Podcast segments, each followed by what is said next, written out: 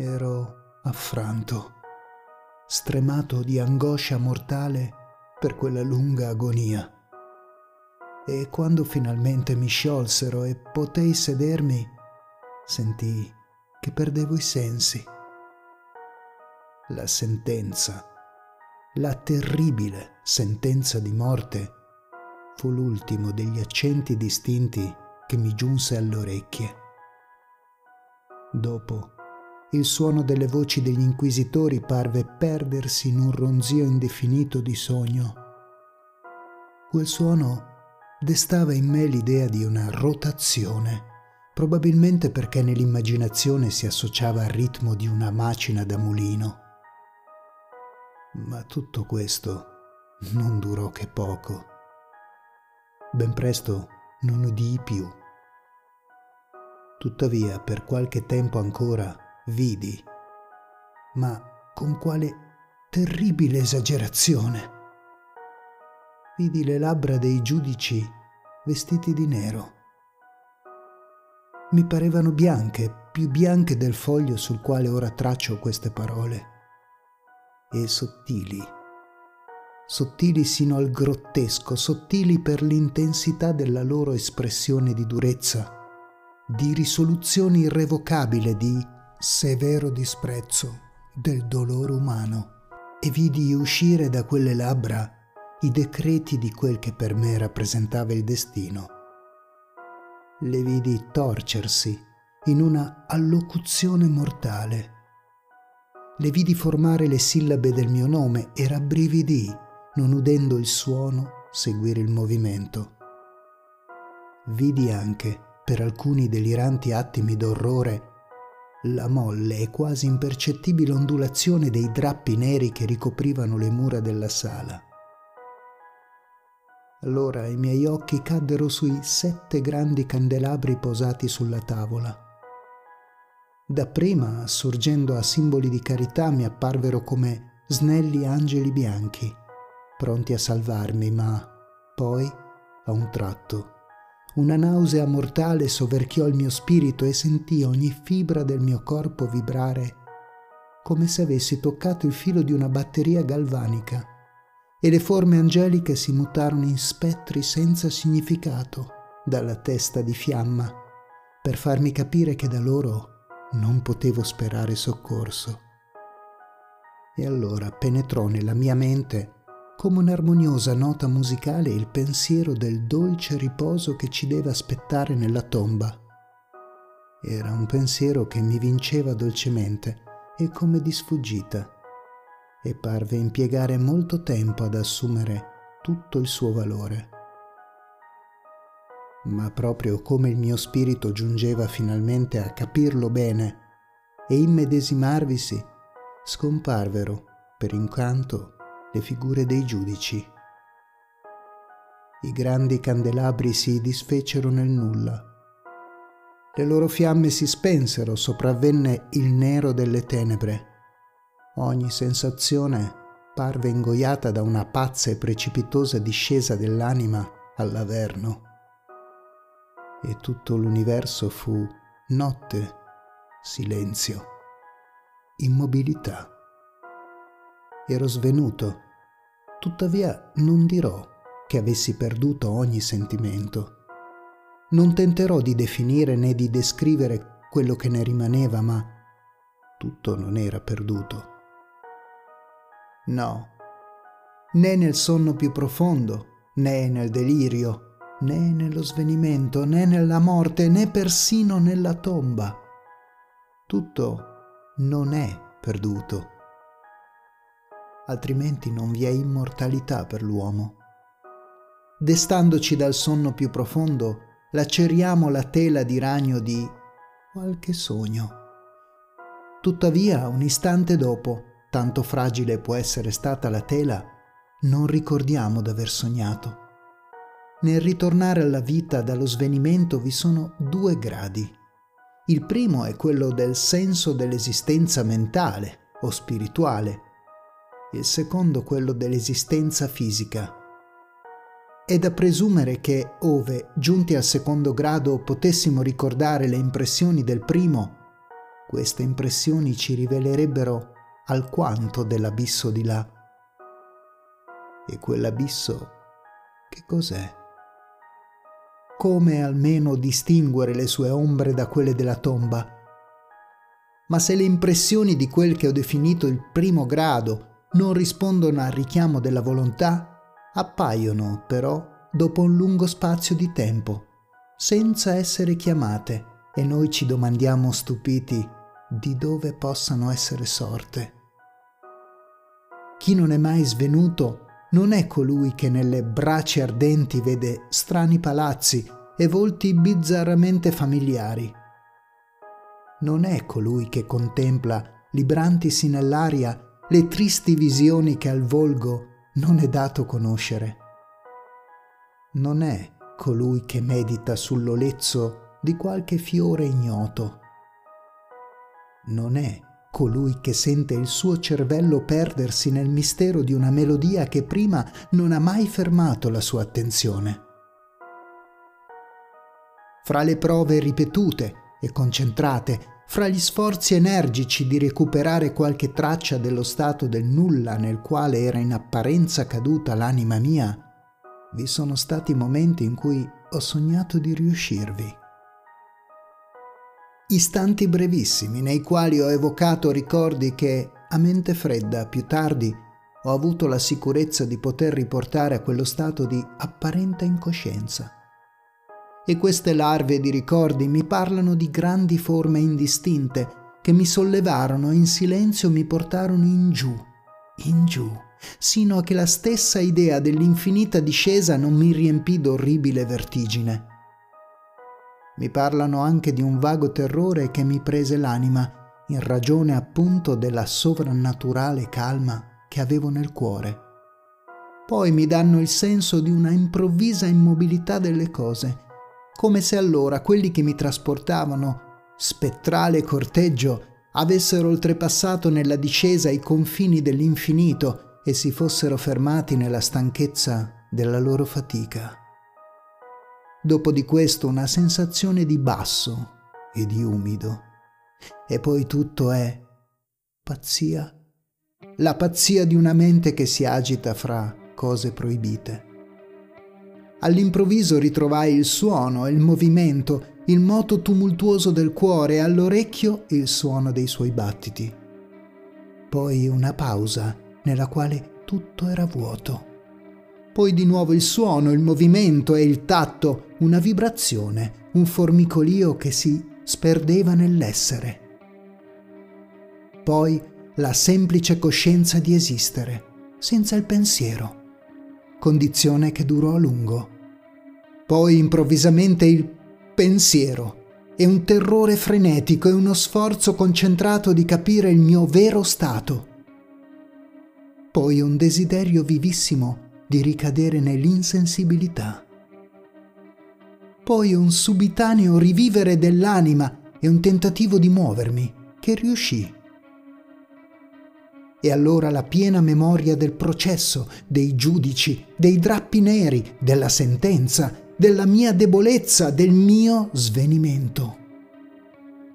Poi la completa dimenticanza di quello che seguì di tutto quello che molto tempo dopo e dopo molta applicazione sono riuscito vagamente a ricordare. Non avevo intanto aperto ancora gli occhi. Sentivo che ero disteso sul dorso, senza legami. Allungai la mano e pesantemente essa cadde su qualche cosa di umido e duro. La lasciai vari minuti così e intanto mi sforzavo di indovinare dove potessi essere che cosa fosse avvenuto di me. Ero impaziente di servirmi degli occhi, però non osavo. Avevo paura della prima occhiata sugli oggetti intorno a me. Non che mi aspettassi di vedere cose orribili.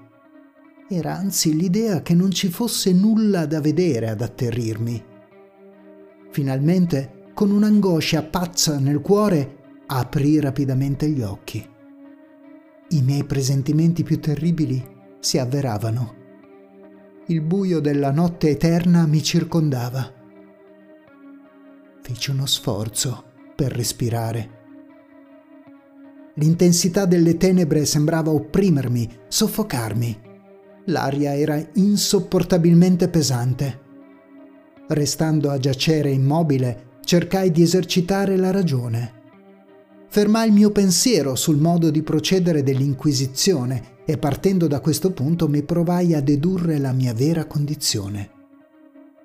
La sentenza era stata pronunciata e mi pareva che fosse passato molto tempo da allora.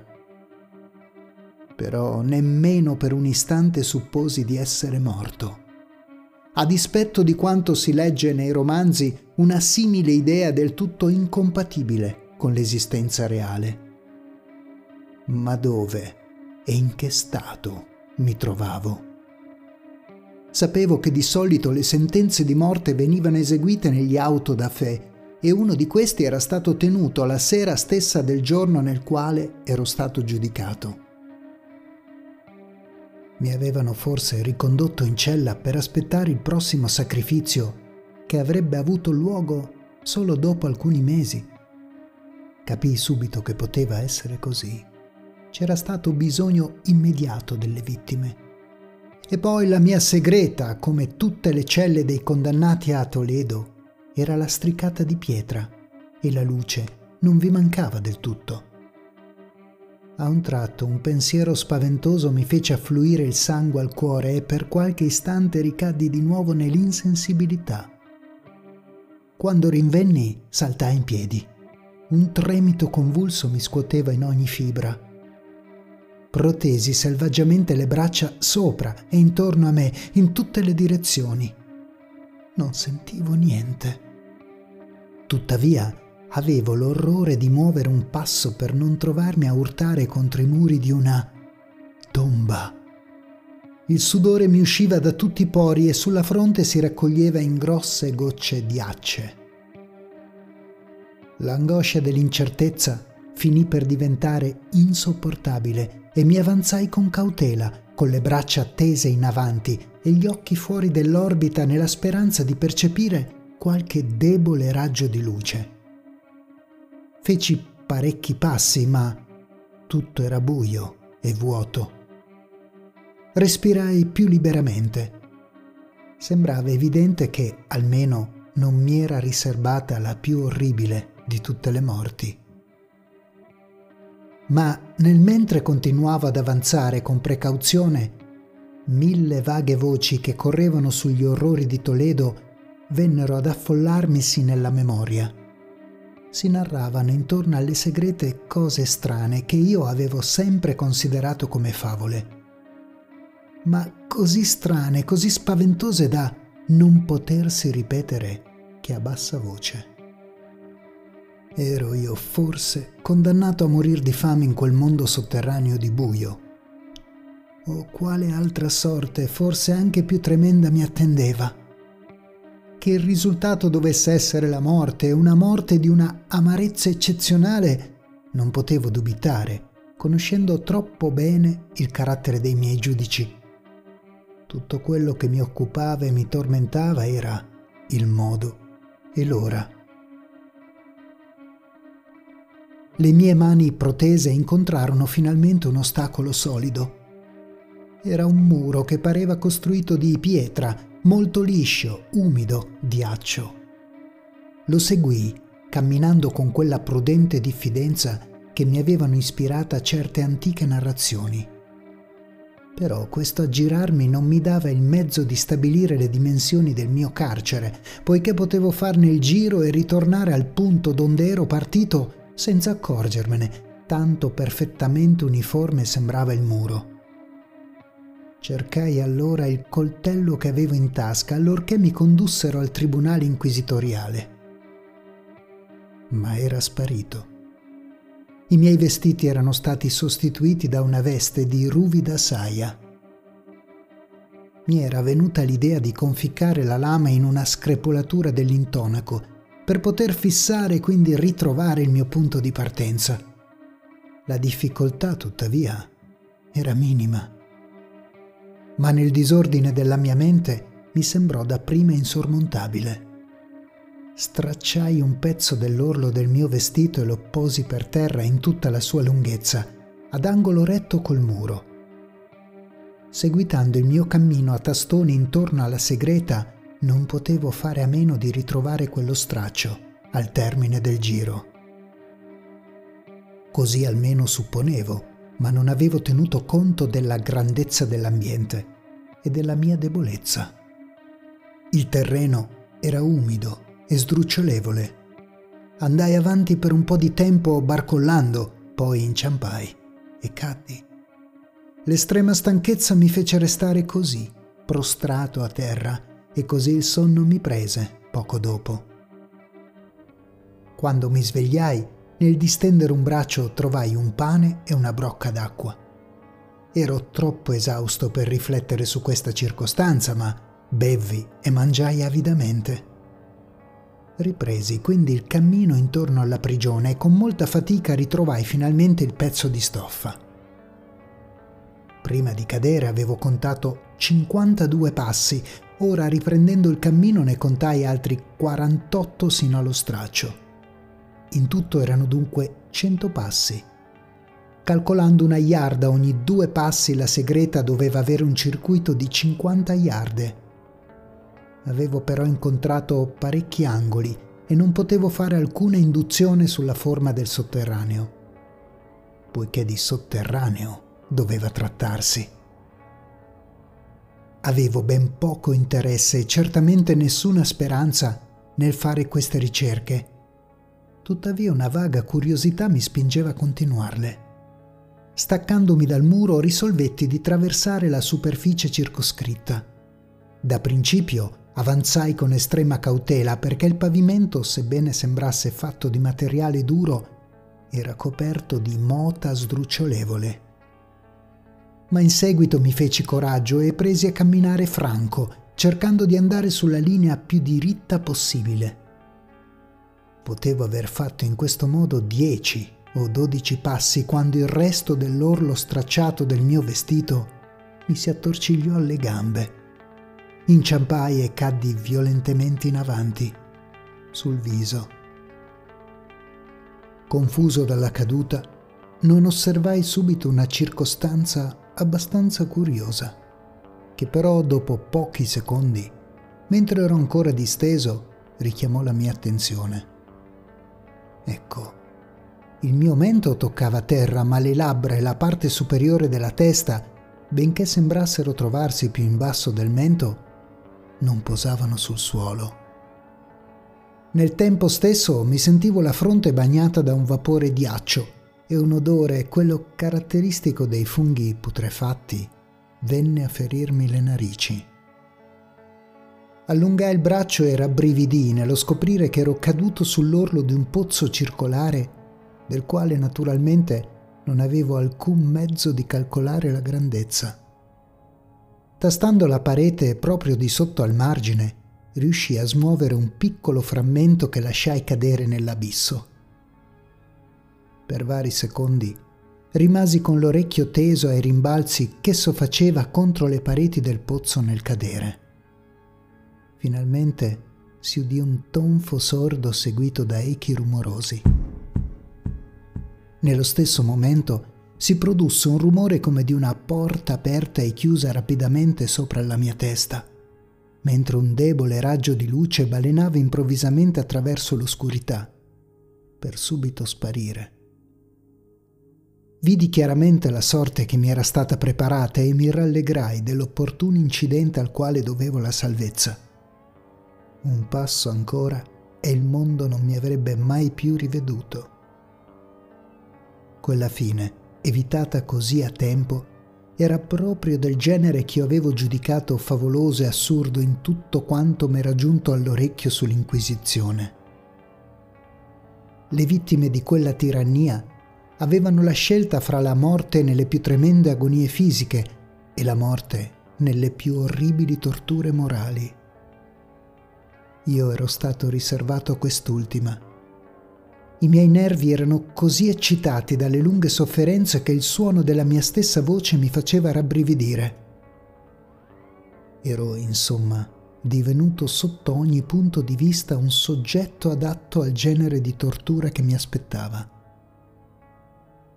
tremando in tutte le membra, ritornai a tastoni verso il muro, risoluto a lasciarmi morire contro di esso piuttosto che affrontare l'orrore dei pozzi che la mia fantasia moltiplicava nelle tenebre della segreta. In un'altra condizione di spirito avrei potuto avere il coraggio di finirla di un colpo con le mie miserie, saltando in uno di quei baratri. Ma allora ero il più vigliacco degli uomini. Né potevo dimenticare ciò che avevo letto di quei pozzi, costruiti pareva in modo da escludere per chi vi fosse caduto l'estinzione repentina della vita. L'agitazione dello spirito mi tenne desto per molte lunghe ore. Finalmente però mi assopii di nuovo. Al risveglio mi ritrovai a lato come la prima volta un pane e una brocca d'acqua. Ero arso dalla sete e vuotai la brocca di un sorso. L'acqua doveva contenere un narcotico, perché avevo appena finito di bere che ricaddi preda di un irresistibile assopimento. Un sonno profondo, un sonno come quello della morte, si impadronì di me. Quanto tempo durasse, naturalmente non so dirlo. Ma come ebbi riaperti gli occhi un'altra volta, constatai che gli oggetti intorno a me erano divenuti visibili grazie a uno strano riflesso sulfureo, di cui sul principio non riuscii a scoprire l'origine, potevo vedere la grandezza e l'aspetto della prigione, sulla dimensione della quale trovai che mi ero ingannato di molto. L'intera circonferenza delle mura non poteva misurare di fatti più di 25 yard. Per vari minuti quella scoperta mi cagionò un grande turbamento inutile, in verità, poiché cosa poteva avere minore importanza nelle terribili circostanze in cui mi trovavo delle dimensioni della mia segreta. Ma il mio spirito prendeva un intenso interesse a simili futilità e io non mi diedi pace sinché non ebbi trovata la ragione dell'errore commesso nelle mie misure, ragione che mi balenò alla mente d'improvviso. Nel mio primo tentativo di esplorazione avevo contato fino al momento in cui caddi 52 passi. Dovevo essere stato allora un passo o due dal pezzo di stoffa e quindi aver quasi compiuto il giro della prigione. Ma, come ho già detto, mi addormentai. E quando mi destai dovevo essere ritornato sui passi fatti, calcolando così una circonferenza quasi doppia del vero. La confusione della mia mente non mi aveva permesso di notare che avevo incominciato il giro col muro alla sinistra e finito col muro alla destra. Mi ero ingannato anche sulla forma delle pareti. Nel cercare il cammino a tastoni avevo trovato molti angoli e da questo avevo dedotto l'idea di una grande irregolarità. Tanto l'effetto della completa oscurità è potente su chi esce dal letargo o dal sonno. Gli angoli erano semplicemente delle lievi rientranze o nicchie che si trovavano nelle pareti a intervalli regolari. La forma generale della cella era quadrata. Quello che avevo preso per muro ora pareva di ferro o di altro metallo, in lastre enormi, le cui giunture formavano le rientranze di cui ho detto sopra. L'intera superficie di quella costruzione metallica era grossolanamente imbrattata di tutti gli emblemi orribili e ripugnanti ai quali la superstizione sepolcrale dei monaci ha dato origine. Figure di diavoli in atteggiamenti di minaccia, scheletri e altre immagini di un orrore più reale.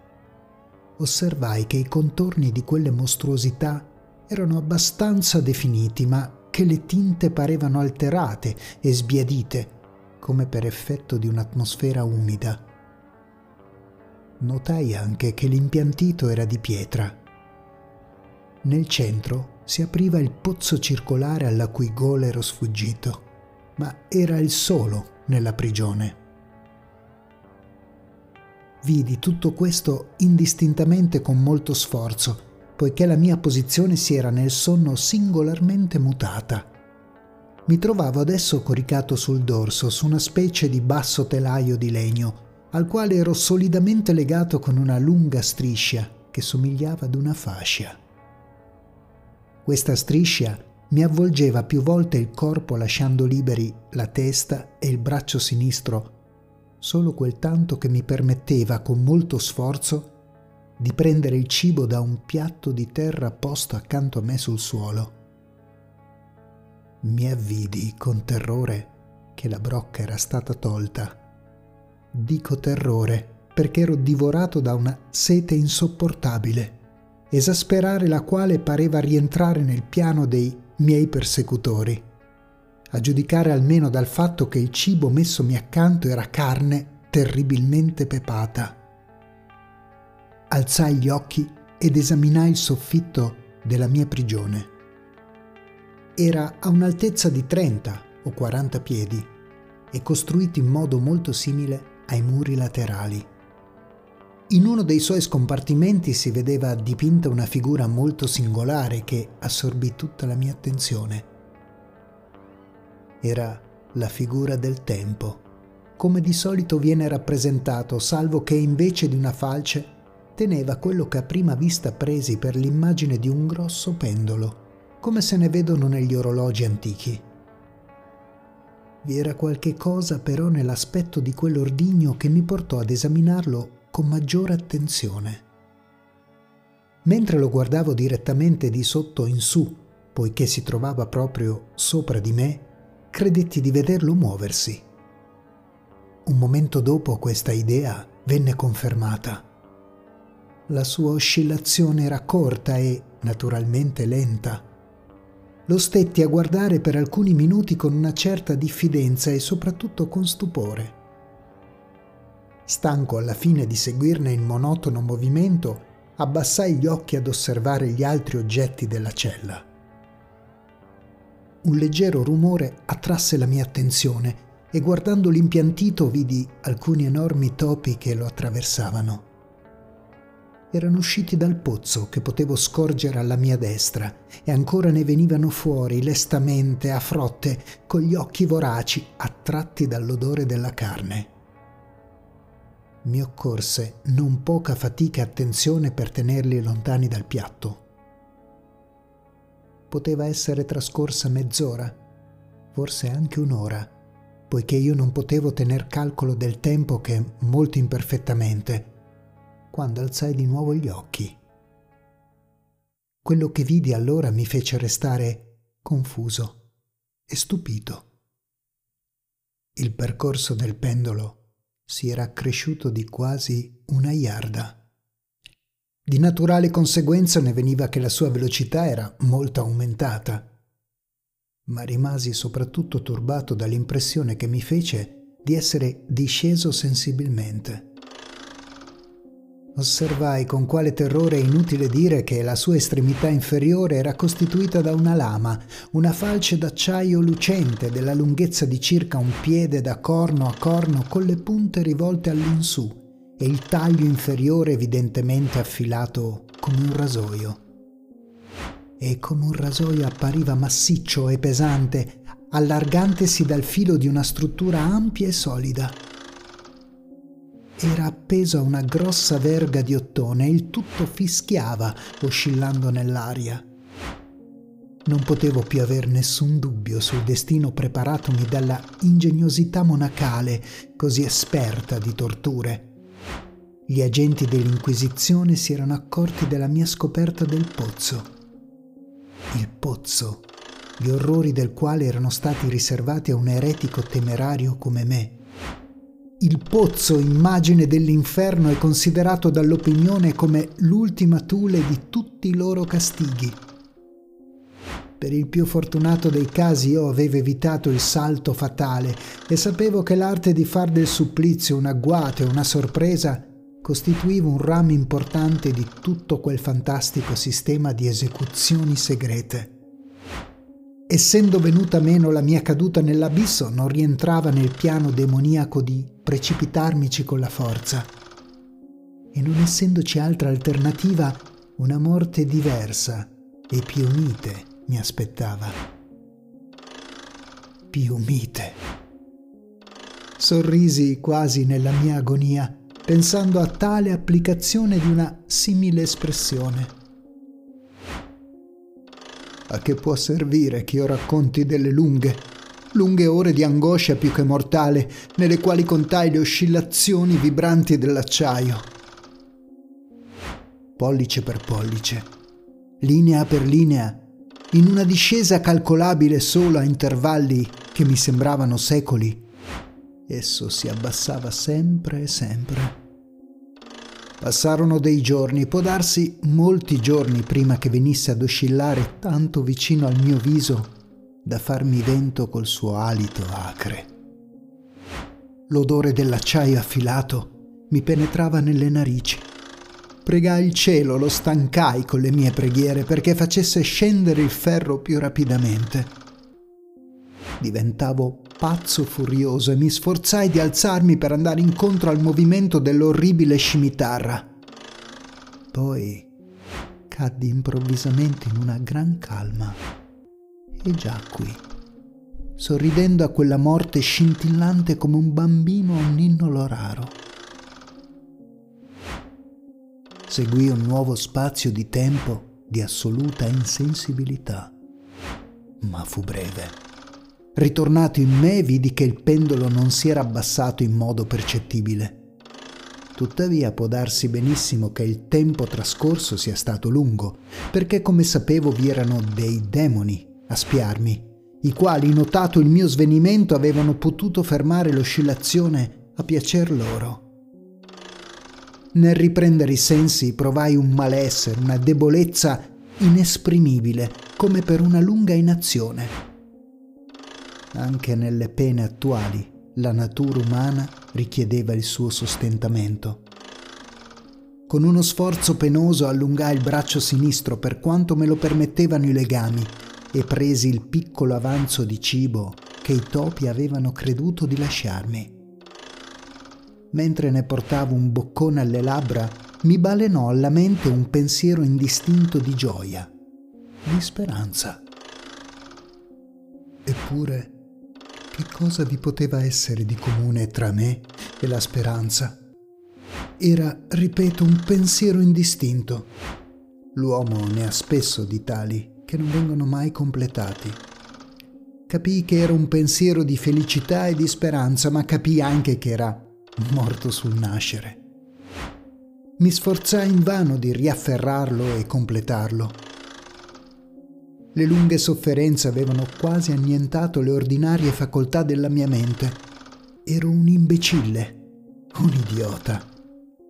L'oscillazione dell'acciaio procedeva ad angolo retto con la mia lunghezza. Osservai che la lama era disposta in modo da attraversare la regione del cuore. Avrebbe graffiato la stoffa della mia veste, poi sarebbe tornata a ripetere la sua operazione di nuovo e di nuovo Nonostante la spaventosa ampiezza della sua oscillazione, una trentina di piedi o più, e l'energia fischiante della sua discesa, che sarebbe bastata anche a spezzare quelle pareti di ferro, per alcuni minuti tuttavia non avrebbe potuto far altro che lacerarmi il vestito. Mi fermai a questo pensiero. Non osavo riflettere più oltre mi ci concentrai con un'attenzione ostinata, come se, fermandomi lì, avessi potuto arrestare anche la discesa dell'acciaio. Mi sforzavo di pensare al suono che avrebbe dato la lama tagliando il panno della veste, alla sensazione singolarmente penetrante che lo sfregamento della stoffa produce sui nervi. E a tutte queste futilità continuai a pensare, finché non mi sentii allegare i denti. Uniformemente la lama scendeva sempre più giù.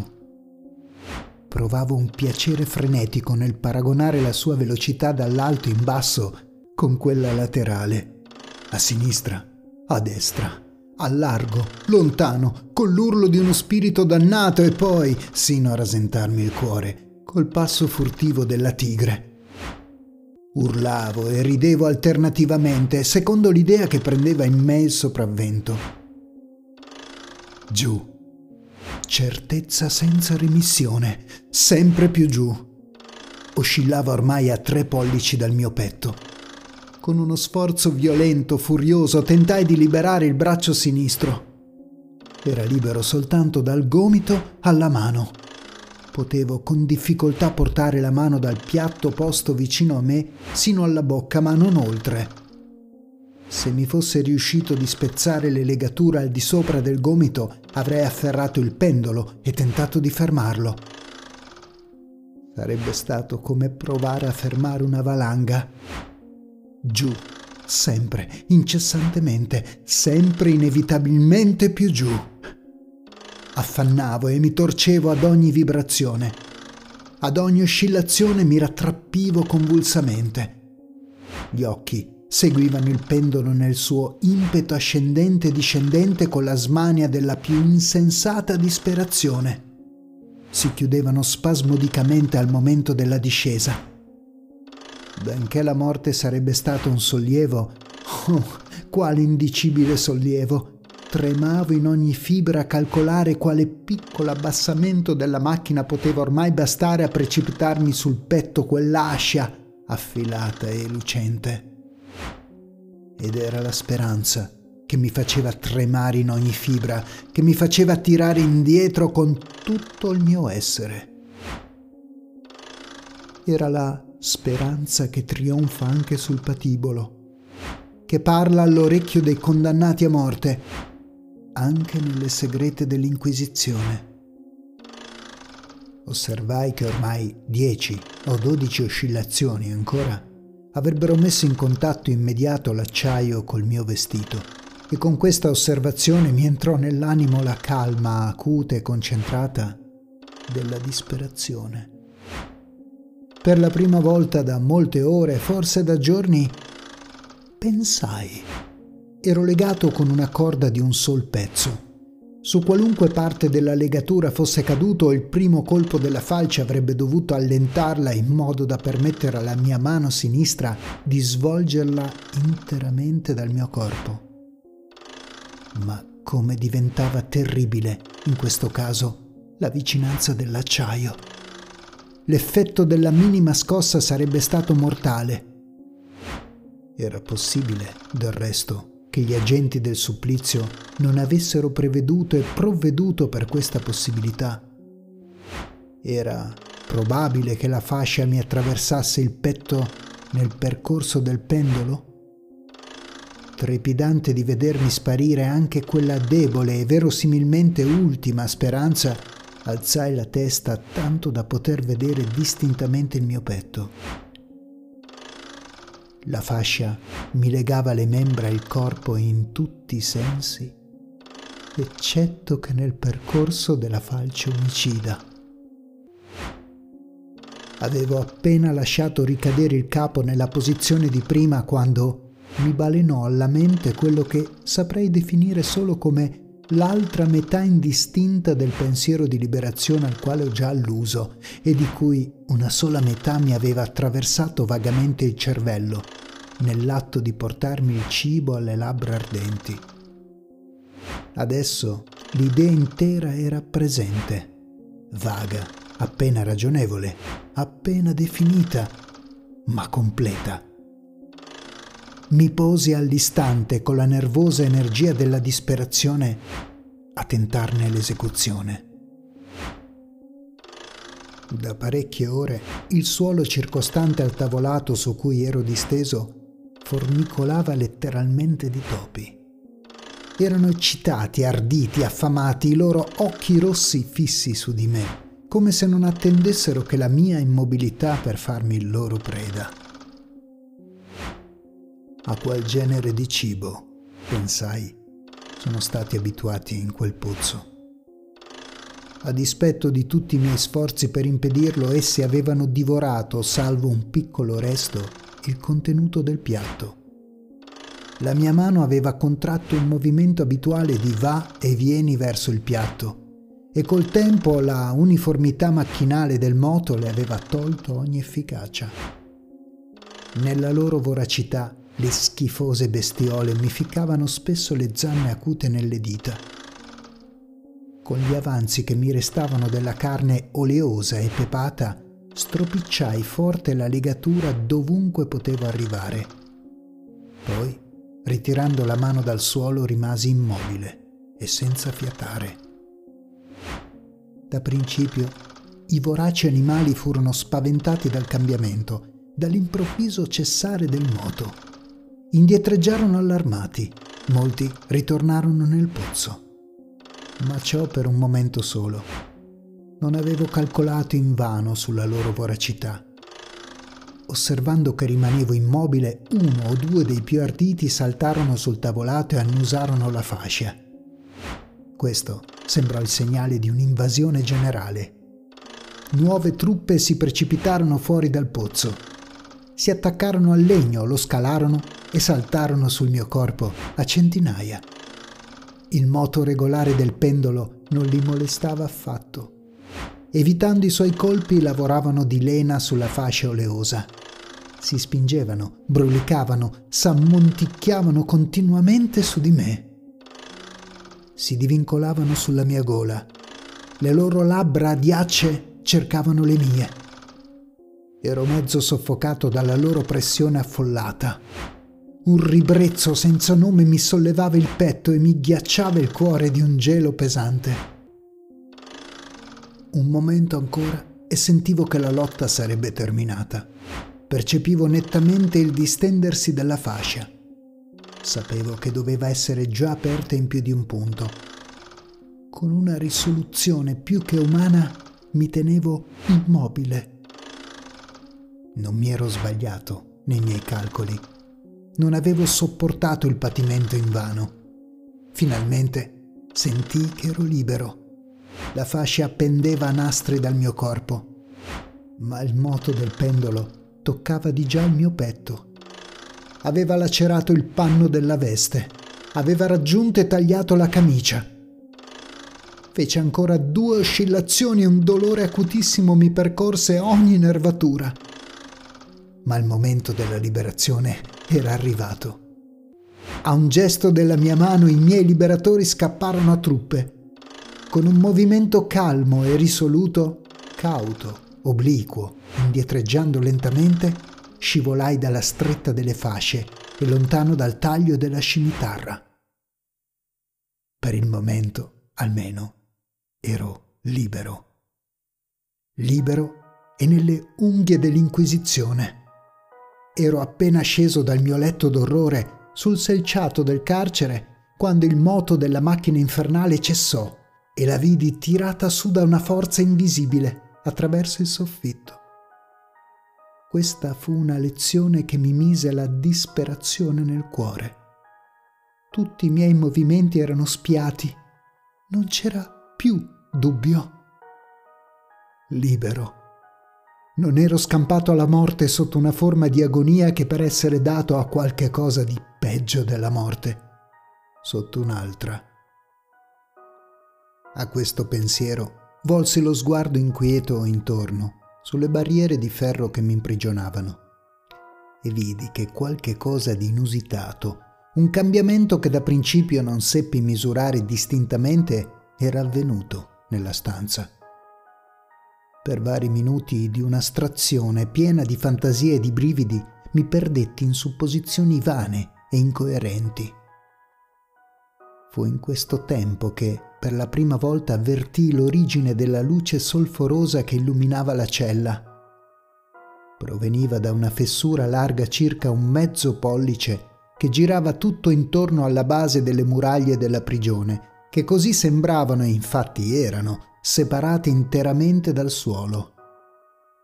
Tentai di guardare attraverso quella fessura, ma, come si può supporre, fu invano. Nel rialzarmi da quel tentativo, il mistero dell'alterazione della stanza si svelò ad un tratto al mio intendimento. Ho già osservato che, benché i contorni delle figure sulle mura fossero abbastanza distinti, i colori però apparivano confusi e indefiniti. Questi colori avevano ora preso e sempre più andavano prendendo uno splendore abbagliante, intensissimo, che alle fantastiche diaboliche immagini dava un aspetto da far fremere nervi ben più solidi dei miei. Occhi di diavoli di una vivacità bizzarra e sinistra convergevano sopra di me da mille direzioni dove prima non erano visibili e risplendevano della luce lugubre di un fuoco che invano cercai di supporre immaginario. Immaginario Persino nel respirare veniva alle mie narici il vapore del ferro riscaldato. Un odore soffocante si spandeva per la cella. Un odore ogni momento più cupo si sprigionava dagli occhi fissi sulla mia agonia. Un rosso più intenso coloriva gli orrori dipinti col sangue. Ansimavo, cercavo il fiato. Non ci poteva essere più dubbio sul progetto dei miei carnefici, oh, i più inesorabili, i più demoniaci degli uomini. Mi ritirai dal metallo ardente verso il centro della cella. Al pensiero dell'ardente distruzione che mi aspettava, l'idea della freschezza del pozzo mi penetrò nell'anima come un balsamo. Mi precipitai verso il suo orlo mortale, aguzzando lo sguardo al fondo. La luce della volta infiammata illuminava le sue più segrete cavità. Tuttavia, per un istante di smarrimento la mente rifiutò di comprendere il significato di quello che vedevo. Ma poi a viva forza entrò nell'anima e si stampò a caratteri di fuoco sulla mia ragione che rabbrividiva. Oh, datemi voce, voce per parlare, oh, orrore! qualunque orrore piuttosto di quello. Con un urlo balzai lontano dall'orlo del pozzo e, nascondendomi la faccia fra le mani, piansi amaramente. Il calore cresceva rapidamente. Una volta di più guardai verso l'alto, rabbrividendo come in un accesso di febbre. Un secondo cambiamento era avvenuto nella cella, questa volta evidentemente nella forma. Come prima, invano, da principio, mi sforzai di capire di che si trattava. Ma non fui lasciato a lungo nel dubbio. La vendetta dell'Inquisizione era stata affrettata dal mio stesso evitarla. Non mi era ormai più dato di scherzare col re dei terrori. Prima la stanza era quadrata. Ora vedevo che aveva due angoli acuti e di conseguenza due ottusi. La terribile differenza aumentava, aumentava rapidamente, con un sordo lamentio o brontolio. In un momento la stanza aveva mutata la sua forma in quella di una losanga, ma la trasformazione non si fermò lì. Io non desideravo né speravo che si fermasse. Avrei potuto stringere al petto le mura ardenti come una veste di pace eterna. La morte! dissi. Qualunque morte, ma non quella del pozzo. Stolido. Come non capire che era nel pozzo che mi volevano spingere le mura ardenti? Potevo io resistere al loro ardore? E se anche l'avessi potuto, come resistere alla loro pressione? E ora la losanga si stringeva sempre più con una rapidità che non mi lasciava tempo di pensare. Il suo centro, naturalmente nella sua larghezza maggiore, coincideva col baratro spalancato. Indietreggiai, ma le mura restringendosi mi spingevano irresistibilmente in avanti. Venne il momento in cui il mio corpo, arso e convulso, non trovò più sul pavimento della prigione posto per i piedi. Non lottavo più, ma l'agonia dell'anima mia si esalò in un alto e lungo urlo supremo di disperazione.